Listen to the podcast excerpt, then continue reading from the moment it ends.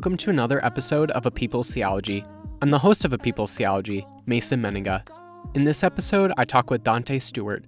Dante is a writer and speaker whose voice has been featured on CNN, The Washington Post, Sojourners, and many more. As an up and coming voice, he writes and speaks into the areas of race, religion, and politics. Also musically featured throughout this episode is 218. 218 is an indie pop project from Missouri. You can get connected with Dante and 218 and their work in the links in the episode description.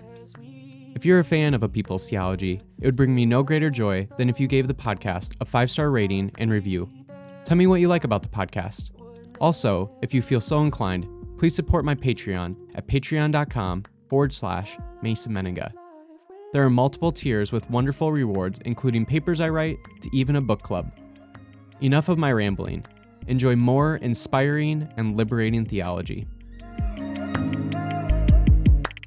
We walked back home from your parents' place.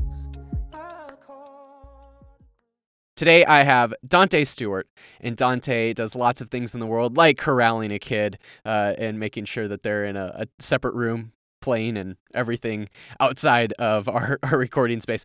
But uh, you do lots of things in the world, including, I, I- think some of the work that you're doing on Twitter and on Instagram and your writing in general is, is some of the best out there. Uh, and I really appreciate your work. So, anyway, Dante, you do lots of things in the world, but who is Dante Stewart to Dante Stewart? Oh, bro, come on, bro. That's like that's like the philosophical question, the philosophical question. you know, that is that is you know that, that is that is quite the depth of question to begin to begin with. But in some sense, you know, who is Dante to Dante Stewart? Wow, ah, wow. You know, I thought that that would have been an easy question to add, answer. But in some sense, you know, it's I'm I'm somebody who you know in some sense is, is, is trying to learn, trying to grow Mm. uh, trying to stand in the world, you know, as, as, as meaningfully as possible as I can. Carve out a space, you know, for for for for loving us, loving Black folk. Uh, but also, you know, I want to make sure, you know, that you know, at the end of the day, you know, it's my family. You know, I got a Mm. family outside of this kind of public world, and and it's about you know really. I call every day, every single day. I write down, you know, how can I fill the love tank uh, in my own family life. Um, and so, in some sense, you know, that's probably who I am. I'm trying to fill the love tank in my own self, uh, in my family, in my world, in our world together. Uh, and, and and for black folk, you know, it's Mhm, probably the best way to describe somebody who's trying to take whatever water I got, you know, through reading and through praying and through conversing and wrestling and things like that, and try and fill up, you know, the love tank for everybody as much as possible.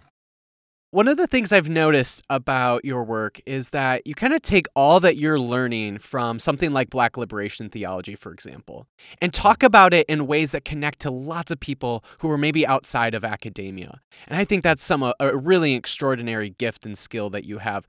What is it about that kind of work that really impassions you? Yeah. Yo, first off, thank you for having me on this joint. You know, you know, I got it. I, I mean, I'm I'm Pentecostal, so I got to say, you know, first giving Oh, honor. I get uh, it. To the shepherd of this house, uh, uh, Bishop Mason. If you if you need to do some whooping, feel free to do some whooping. Do what you need. and to the shepherd, to the shepherd of this beautiful edifice, uh, uh, uh, whatnot. But man, you know, it, it kind of grew, bro. If I'm honest, man, it grew out of multiple things for real. But but on on the one level, of course, it grew out of my own personal life. You know, my own personal study and my own personal thinking. Um, you know, much of much of my story, I ain't gonna kind of get into that joint, but like you know because this just take too too too long but you know i was in the white evangelical world for so long you know i was raised black pentecostal my parents are the baby of the civil rights and black revolution Mm. uh, and really my mom and dad came of age uh, in the black revolution uh, uh, moment in the 70s uh, in the time of black power. And they came of age in the ame church uh, and the baptist church respectively uh, where in the black church you know you kind of had this kind of you know how what how black is black and, and, you know moving from negro to black uh, uh, in the 60s and the 70s and this kind of negotiation of blackness and struggle of blackness. But in some sense you know they they, they became black uh, uh, in that moment with so many black folk. And so there was both this kind of political uh, and religious consciousness that my parents, you know, raised us in. Then through school, going to Clemson, I got involved in white evangelical spaces and really, you know, kind of got immersed in that world um, and and and took on the frameworks of that world. Mm. Uh, uh, took on the theological narratives of that world, both the faith and the life story. So, you know, I was inside of evangelicalism and the faith story that evangelicalism, you know, told me. I that was the way I interpreted my life story um, uh, or whatnot. And so, you know, when I kind of went through my own personal uh, uh, conversion moment again, you know, I like to say, you know, I don't know when I was converted to Jesus, you know, but I do know when I was converted to being black. Mm. Uh, and that would have been during the shootings of 2016 and the Trump presidency, mm. uh, being in the evangelical space with all those kind of things going on. And so, you know, as those things were going on, that's when I got introduced to James Baldwin and Martin Luther King and things like that. And that really kind of, you know, sh- kind of shifted my own story uh, and how I thought about myself and how I thought about the world. And uh, even went on what would be my own Hajj mm-hmm. uh, or whatnot to the uh, National uh, uh, Museum of African American Arts, History, and Culture. One of my own pilgrimage there or, or whatnot, because it was always the struggle of trying to find myself, trying to navigate what does it mean to be black and Christian. Because in the evangelical space, wow, that was crazy. Um, in, in, in the evangelical space, uh, you know, black blackness is taken for granted. Uh, it is something that's other. It is something that is to be diminished, right. distanced from, and in some sense to be destroyed. Uh, uh, the body is to be destroyed in this place, and so I, I was trying to find a way to speak about you know, being both black and and Christian and trying to really, even to this day, wrestle with that. And so, like, I saw, you know, in the social media space, what many people thought about black folk was more so, you know, particularly with black Christianity, was more so black evangelicals. Um, and, and and that was, I mean, that's a part of blackness and black Christianity uh, and a very meaningful part of Black Christianity. But that, you know, that if that's the only main entry point and the and, and the and the greatest entry point that you have, then you will, in some sense, necessarily have a skewed view not only of blackness but also of this ongoing conversation between Black folk and Christian faith and the long uh, historical tradition of, of, of, of both of those realities. Uh, and so, you know, as I started reading James Cone and Womanist Theology and J. Deotis Roberts, uh, and even reading Gary Dorrien's incredible book, uh, Breaking White Supremacy, uh, you know, over time, I was like, man, I gotta, like, I, it wasn't even like no noble cause of like, you know, I wanna, you know, get, I wanna be that one in that space, but it was just like, you know, I mean, this stuff I'm learning. I wanted to put some threads together and work mm-hmm. out some ideas and just, mm-hmm. you know, I felt like, you know, that was my thing. Is just like I'm kind of thinking in public. Uh, and so, you know, stuff that I was reading and stuff that I was thinking, you know, whether it was Black literature or Black liberation theology or Black poetry or the Black arts, uh, I kind of wanted to, in some sense, you know, invite people into the kind of wrestling and thinking that I was doing. And so, you know, over time, it just became a thing on, on social media. It wasn't even mm-hmm. like no noble thing. It was just, you know, it was a thing. It just kind of happened, you mm-hmm. know? I mean, I kept writing and kept thinking and kept, you know, putting things in threads and, you know, people started sharing it and people started loving it. And, you know, I, I felt though that I had a responsibility though to center Black folk and to love us and mm, to mm-hmm. kind of take on these kind of, you know, I'm gonna use a big word real quick, these kind of epistemological narratives mm-hmm. uh, of Black folk to take seriously that the Black world is a real world and the Black production of knowledge is a real production of knowledge and can be a legitimate starting point, not only for theological imagination and reflection, but a legitimate starting point as it relates to a meaningful social location by which we should, in some sense, converse with. And yeah. so, you know, that kind of philosophical, theoretical part was a part of my kind of public mm-hmm. space. Mm-hmm. Uh, but it was also, you know, I was kind of inviting people into, you know, uh, things I'm reading, thinking, and wrestling mm-hmm. That's very uh, prevalent, I think, throughout your work. It's very obvious that, like, not only are you talking about, like, kind of denouncing, uh, dismantling white supremacy, but also it's very obvious that, like, you're trying to cultivate a space where black folk can survive and not just survive, but thrive and, and be a part of a beloved community. Um, and that's so very obvious i think in your work and that's part of the reason why i love it is the way that you're able to sort of balance between those two that um, that there is kind of this necessary work of dismantling white supremacy but there also is this really constructive work of building up what a black community a black beloved community a black theology a black liberation theology looks like and you're doing those i think remarkably well. Yeah thank you and that's real that's real bro. I think you know for me you know, I, I, don't have a problem with this at all. Like, like, like, I don't have an issue with this kind of lingo uh, at, at, all. Like the whole kind of language, the language and the practice of deconstruction. For many people, it, it is a pejorative uh, in some sense to to use against you know Christians who are willing to question and willing to dialogue, who are courageous enough, you know, to embrace the kind of uh, confusing, complexing, and constructive history of our Christian faith and the ways in which, you know, so much of the politics of the state and the politics of power, in some sense, you know, guided what we thought about, you know, our own faith, our traditions, and our interpretation and frameworks. Um, but in some sense, you know, I never really considered, um, you know, my own kind of, you know, I never, in some sense, took that language on myself just because, mm-hmm. in some sense, you know, yes, in some sense, I my, my faith was being deconstructed, like Cone that he he said in some sense, you know, uh, and, and and said I wasn't going to tell nobody. He said, you know, black my, my own black theology dealt with uh, and began with, you know, deconstruct deconstructing kind of white narratives mm-hmm. and the racist white narratives.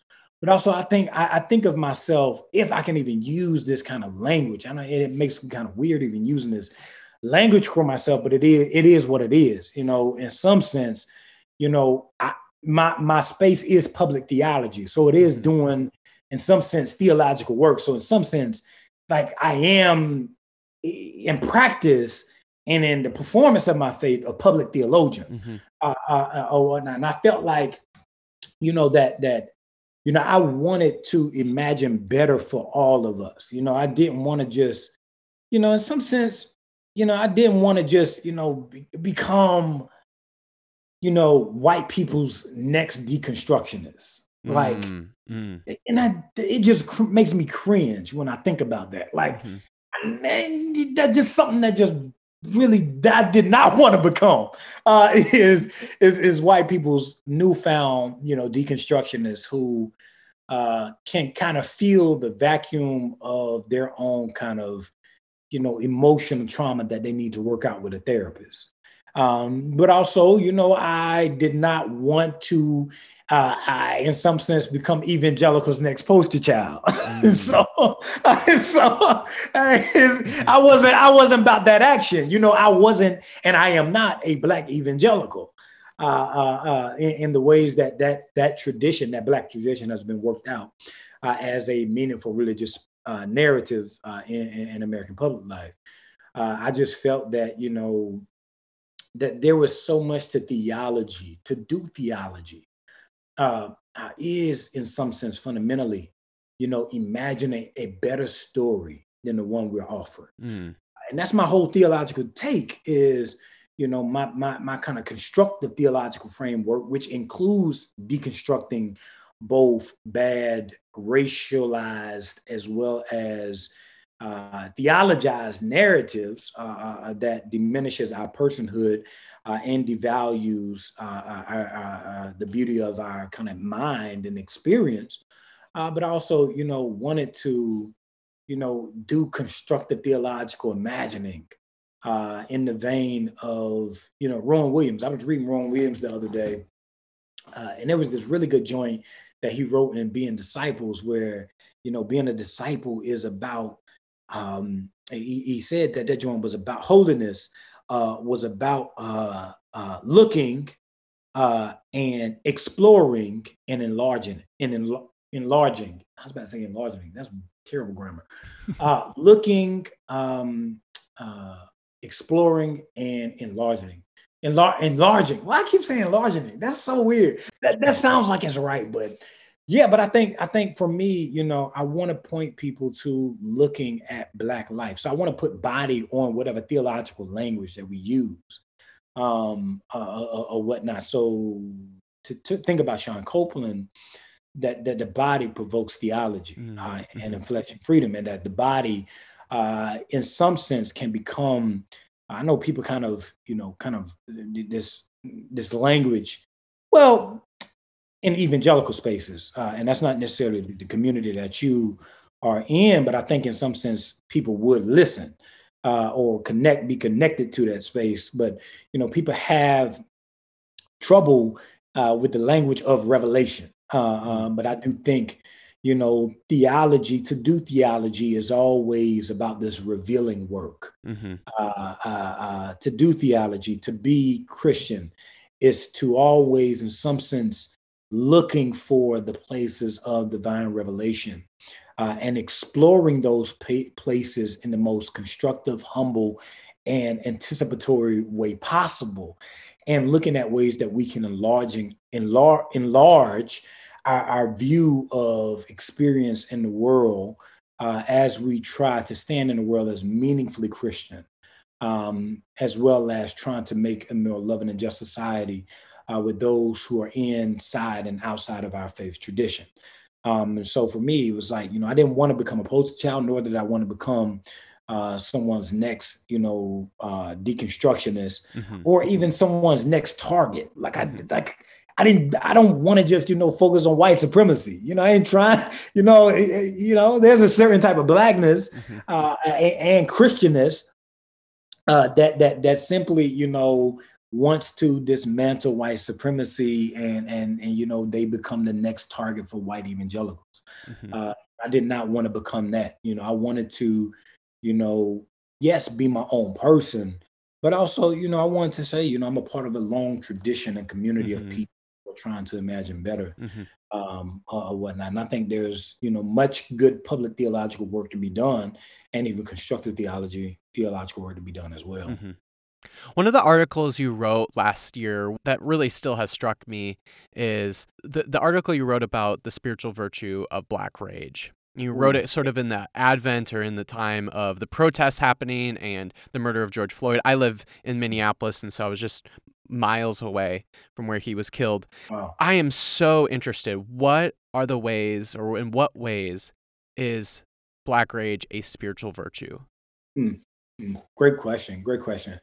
Um, well, for me, I, I, think I look at Black Rage as a as a um, interdisciplinarian um, uh, or, or, whatnot. So I, I, think any, any type of concept I try and use, I, I try and think in an interdisciplinary way. And so for me, you know, if we're talking about biblically and exegetically, uh, to use if, if to use those terms uh, or, or whatnot, I think we can look at I, I read the story of Moses and you know and, and Nehemiah particularly um, and, and, Jesus uh, through this kind of logic of of of rage. Can what can we? The, the question becomes, you know, what we can't just simply say that rage or anger uh, uh, used interchangeably uh, is simply bad. Uh, mm-hmm. Uh, uh, you know, the Bible you know, uh, says, you know, Paul says, be angry and do not sin. So we can't just say, I think that's Paul. Uh, oh, well, not might be Jesus. Uh, I, you know, I don't know. oh, well, I think that's Paul. Gave that epistolatory uh, kind of language of, you know, be angry and do, but do not sin, um, uh, uh, or whatnot. So we have to ask if we're kind of doing kind of a literary analysis uh, and doing a close reading, if we want to be honest about kind of our exegetical work, and, and here's me kind of taking on that theolo- theologian kind of lens real quick. If I could put on that hat of, of, of kind of an interpreter of script, scripture and, and kind of doing literary analysis, you know, when we think about the word rage or anger, um, and, and we have to say, okay, well, how how is this word kind of used in the biblical text in in, in, the, in the Hebrew Bible as well as uh, the New Testament Christian scriptures uh, uh, or whatnot, and what can be discerned from this language of anger? Is it a working language? Is it is it you know how is it used in context? Uh, and one of the things you know that that struck me, um, eh, particularly when I read Nehemiah and Nehemiah chapter five and chapter six, and even Moses, uh, uh, or, or what not even Jesus, but particularly Nehemiah, uh, was when Nehemiah, um, you know, went back to Jerusalem after leaving the Babylonian Empire, uh, he saw the things that were around, and he said he looked at it and he was angry. He said he thought about it and he was angry at what was happening. Uh, and he was angry not simply, you know, because of the situation of this kind of imperialist violence uh, and this kind of systematic evaluation of his people, but he also was angry because of this system that was at work that constantly told his people that they were second class citizens that exploited their labor and disrespected them. So it's kind of me using Charles Mills' philosophical framework in a racial contract. If I'm to think about the racial contract and interpreting, you know, conversing the racial contract with uh, uh, Nehemiah's uh, uh narrative, I think Nehemiah was angry at that. Was they his people were seen as second class citizens? Uh, they were exploited and they were disrespected. So the Bible says that Nehemiah was angry. And so for me, theologically and exegetically, I was looking at that joint and I was saying, you know, that that that anger and rage, you know, wasn't, you know, uh, the antithesis, you know, of of of of spirituality or spiritual virtue. But it was a very fundamental thing that allowed mm-hmm. Nehemiah to embrace the call of God on his life, but also embrace his own personal responsibility to his people to love them and to create a world where they feel felt seen, inspired, and protected. And so for me, doing that kind of work of like even Moses, it wasn't, you know, God didn't correct his anger that sent him to uh, Midian. Uh, but God, in some sense, helped him re-narrate that story of anger in his own life and reimagine his anger and his rage and allowed it to become that very thing that would become a part of what we would see to be a very important and fundamental liberation narrative mm-hmm. Uh, to the people of God uh, uh, uh or whatnot. And so, you know, theologically and exegetically, that's where I kind of come from. You know, where where does Black rage play in? As I think about you know our stories and how we read the Bible. Uh, Rowan Williams would say, you know, that the Bible, you know, is is like a parable of God to us and a parable of mm-hmm. people to us throughout history. It's like, you know, where do you find this yourself in this story and where can you imagine yourself mm-hmm. in your world uh, and how do you respond based on your, your your wrestling and conversing with this text? And so as I thought about black life and black reality and even black you know, rage, I saw in some sense, you know, real fundamental ways of a connection between Nehemiah uh, and his anger and his rage and my own connection to my own people and the love that I should have for Black folk uh, now today. Uh, now, historically speaking, you know, June Jordan would say that, you know, uh, that, that in her book, Technical Difficulties, she said that one of the kind of misnarrated parts of the 60s was the justice of rage. And that mm-hmm. rage was the very fundamental thing that expanded freedoms. Uh, you know, rage, you know, becomes in some sense, you know, a, a, a, kind of theological truth that God does not forget us and that God uh, created us as humans and humans uh, to be loved and humans to be protected. And that uh, very fundamentally to our humanity is the ability to be honest about the things that make us angry and to collectively come together and to produce a world whereby which we can feel loved. Mm-hmm. Uh, and that rage become the way that we kind of imagine a better world together that we can imagine a more democratic and more equal and more loving society. And so historically that was the case but politically you know as i thought about black, power and even philosophically about black power and black rage and that it was in some sense you know this idea that black people are human but the black world is a real world and it should be a world that should be taken seriously and so as king and, and, and black power advocates as well as in some sense you know uh, uh, uh people of the likes of uh, uh, frantz fanon uh, uh, uh, uh, or, or whatnot, and the ways in which they narrated the black world as a real world, and even the black poets of the black arts movement. Mm-hmm. Uh, of seeing the black world as a real world, even Du Bois in the early uh, 1900s, so would see the black world as a real world. I think rage wakes, shakes us out of our apathy, uh, and it becomes both a theological, political, philosophical uh, and in some sense, an existential way of not only saying that God cares about Black people and love Black people and believe that Black people should have a voice, but also I think even thinking about, you know, womanist uh, uh, rhetoric and Alice Walker and the many mm-hmm. womanist theologians would say that Black rage, in some sense, would in some sense invite us to see the wounds of black life and to turn them into real worlds mm-hmm. and so i think you know for me as I think about it interdisciplinarily, uh, if that's a word, uh, not just theologically, uh, but also literarily and philosophically and historically and politically. And I think about all these worlds together. I see rage as not something that will destroy us, it can destroy us. Uh, as Baldwin would say, you know, if I'm just simply consumed by my rage, then I cannot create.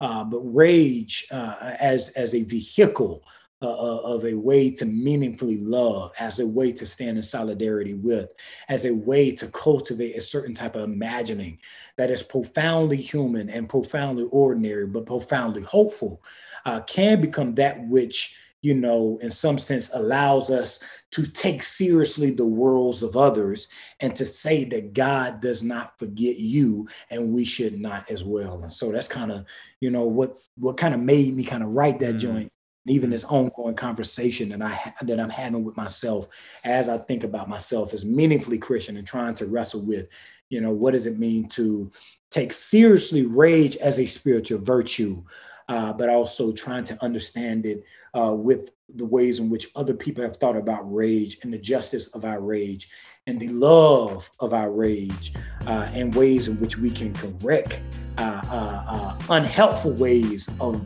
uh, uh, of embracing our rage and how can we imagine uh, better for us and rage as a way to really, you know, liberate us and love us some seriously.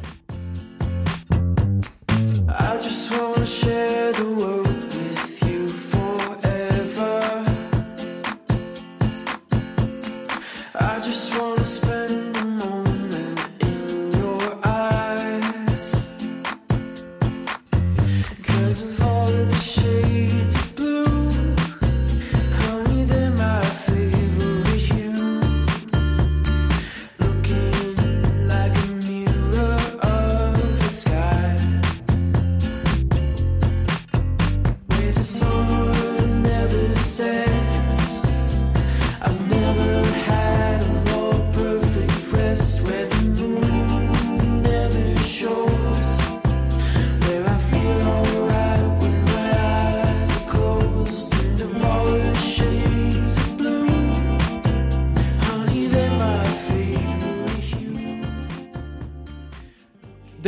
Lot of reasons for why one would want to maybe leave Christianity these days.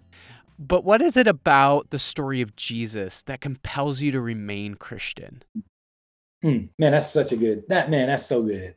That's so good. You know, you know, I I, I could, you know, you know, theologically and, and, and philosophically, you can give all these kind of arguments of, you know, what one believes about Jesus and what one, you know, one should believe about Jesus. But I think, you know, for me, you know, yeah, I think about the experience of Jesus in my own folk that I come from in the Black Rural South.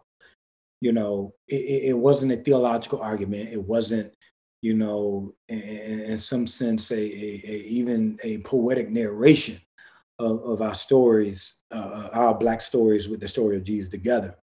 Uh, but I think you know, as, as I think about my mama and my daddy and my grandma, my granddad, and all the black folk that I grew up with, you know, they found deep meaning uh, in this liberating and loving story of Jesus. They found deep meaning in in this story, in the narratives of Jesus coming to preach good news of compassion and liberation, and and Jesus, uh, in some sense, performing you know, as Paul Tillich would say, his ultimate concern. Mm-hmm. So to speak of, you know, the faith of Jesus, as as as Harvey Cox so wonderfully wrote about, uh, I don't think it diminishes the divinity of Jesus at all, uh, or, or, or, or, whatnot. I think in some sense it expresses uh, the beauty of both uh, uh, in performance and in dancing together of Jesus's ultimate concern of standing in solidarity with the oppressed in his society uh, uh, with a universal love and a understanding and a profound commitment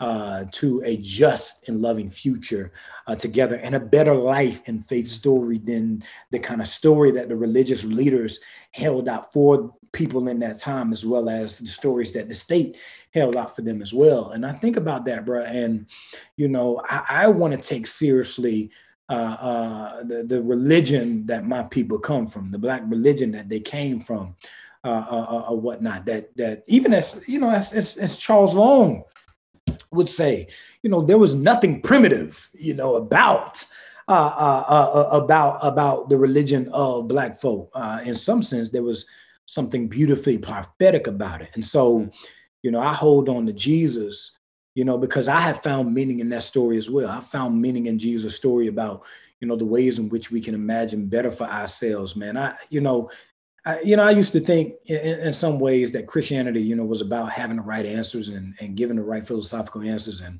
you know, narrating the story in the best ways possible. But you, you, you know, when I'm when I'm when I'm finding out more, is is that Christianity, you know, as, as, as I find in Jesus and as I try and wrestle with other people, you know, it's about standing in the world as meaningfully Christian uh, and trying not to create a Christian nation, uh, but joining others and creating a more loving and just society, uh, helping us, you know, to explore more of our humanity and, and, and more of our neighbor and more of God and more of the world. Uh, this wonderful world, uh, uh, this wonderful uh, book, uh, Kiese uh, Laymon put me on, The World of Wonders. Uh, uh, I don't know how to pronounce her name uh, or, or, whatnot, but the book is entitled The World of Wonders. And so, in some sense, you know, I hold on to Jesus because Jesus have given me a meaningful way of looking and listening and, and exploring and enlarging enlarging or enlarging enlarging i keep saying that. That just sounds that sounds good and it sounds right. We're gonna get it nailed down at some point. Okay it, so, it just sounds good and it sounds no, right. you're right you're right. Uh, uh, uh, uh, or whatnot. But i think you know jesus have given me a, a meaningful way of entering the world you know, as Willie Jennings would say, uh, as a learner and not as, you know, teacher. Uh, you know, Jesus enters, God enters the world as a learner. Uh, and I think we take this for granted that, you know, Jesus, you know, in some sense, it, it, what does it mean to grow in wisdom and stature?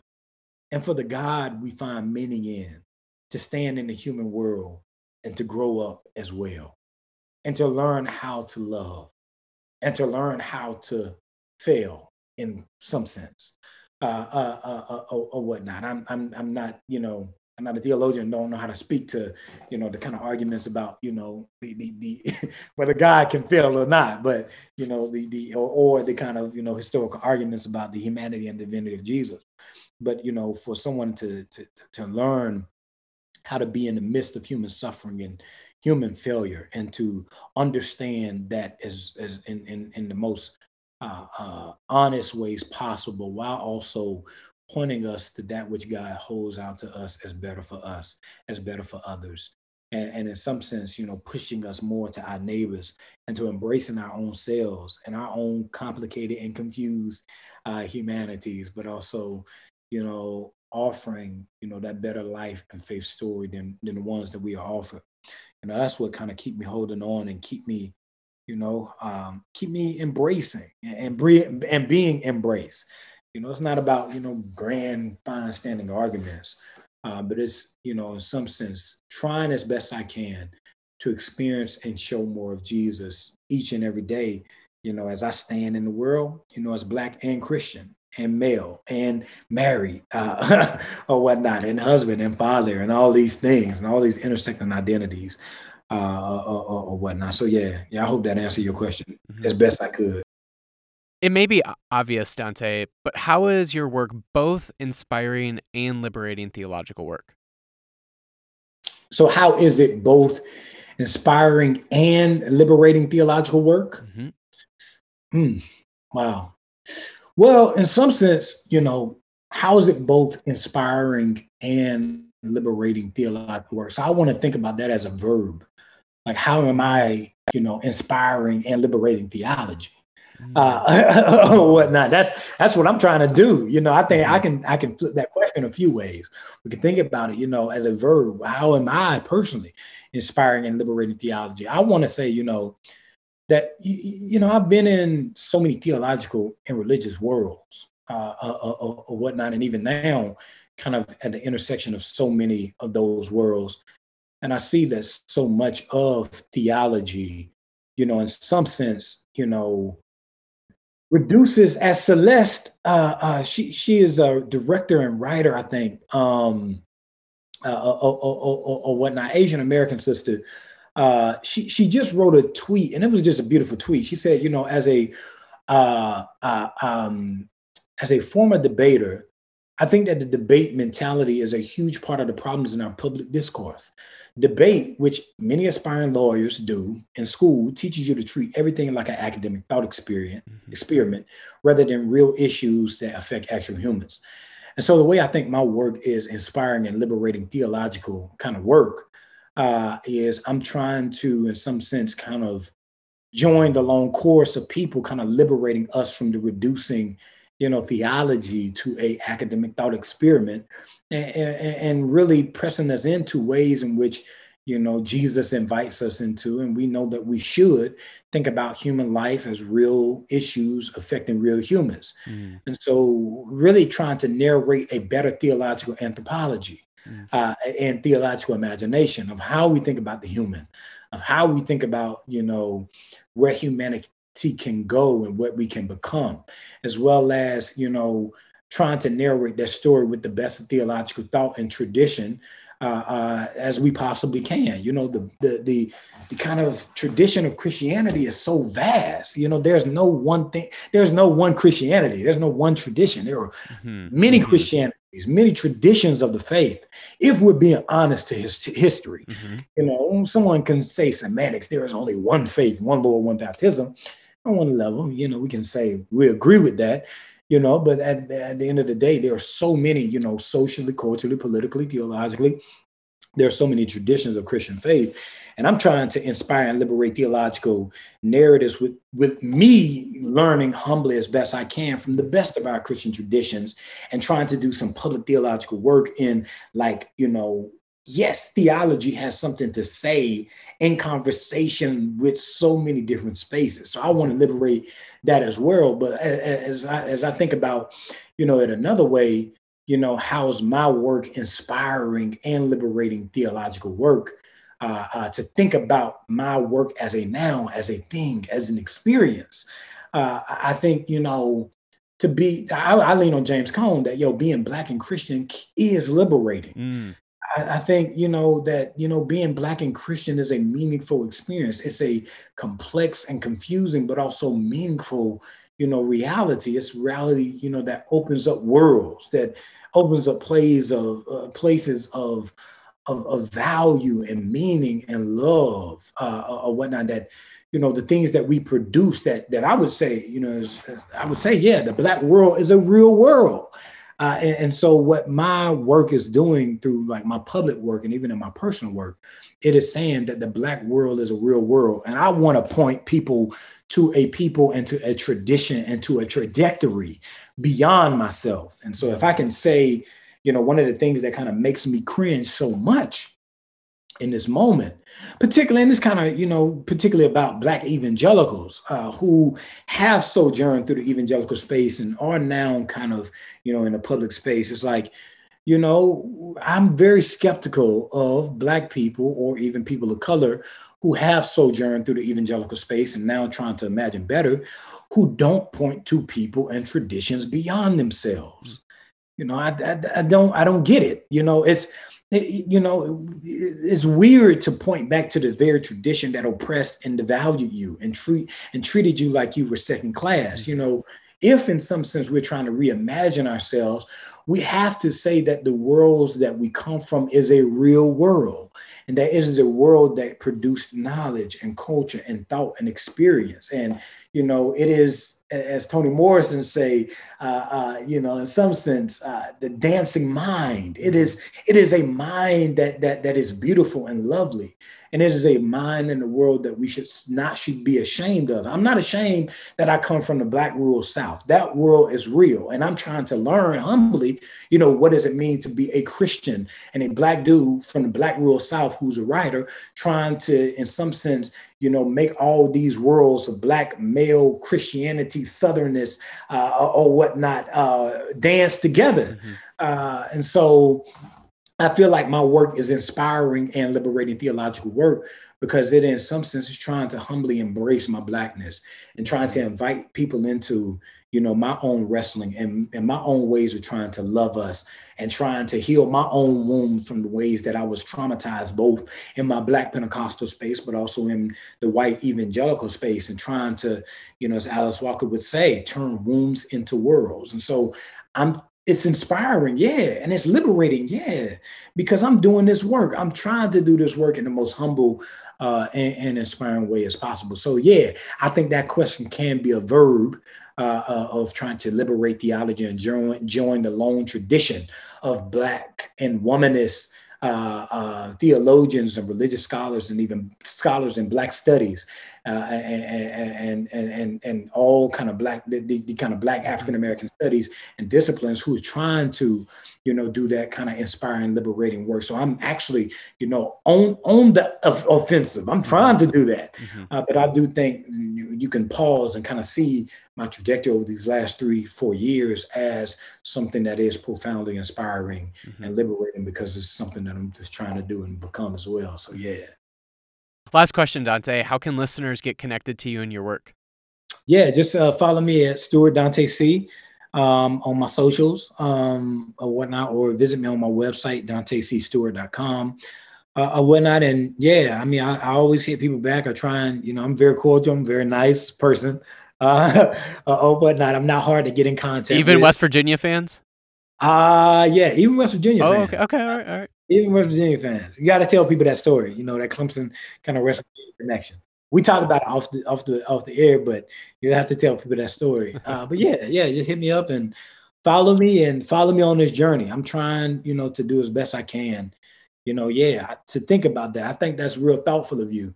You know, to say to ask that question. What is it? You know, inspiring uh, and liberating uh, as a verb and a noun, anything mm-hmm. experience. And so, yeah, follow me on that journey.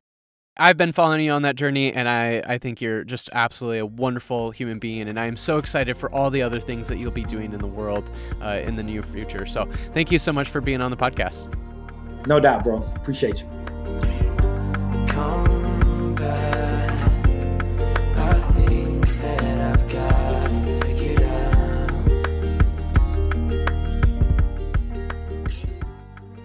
If you would like to connect with Dante and 218 and their work, you can find links in the episode description.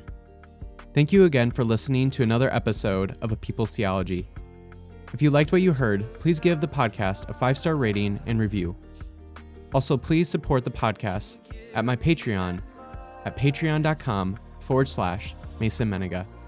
And remember, friends, go and be the theology to the world that inspires and liberates. Thank you.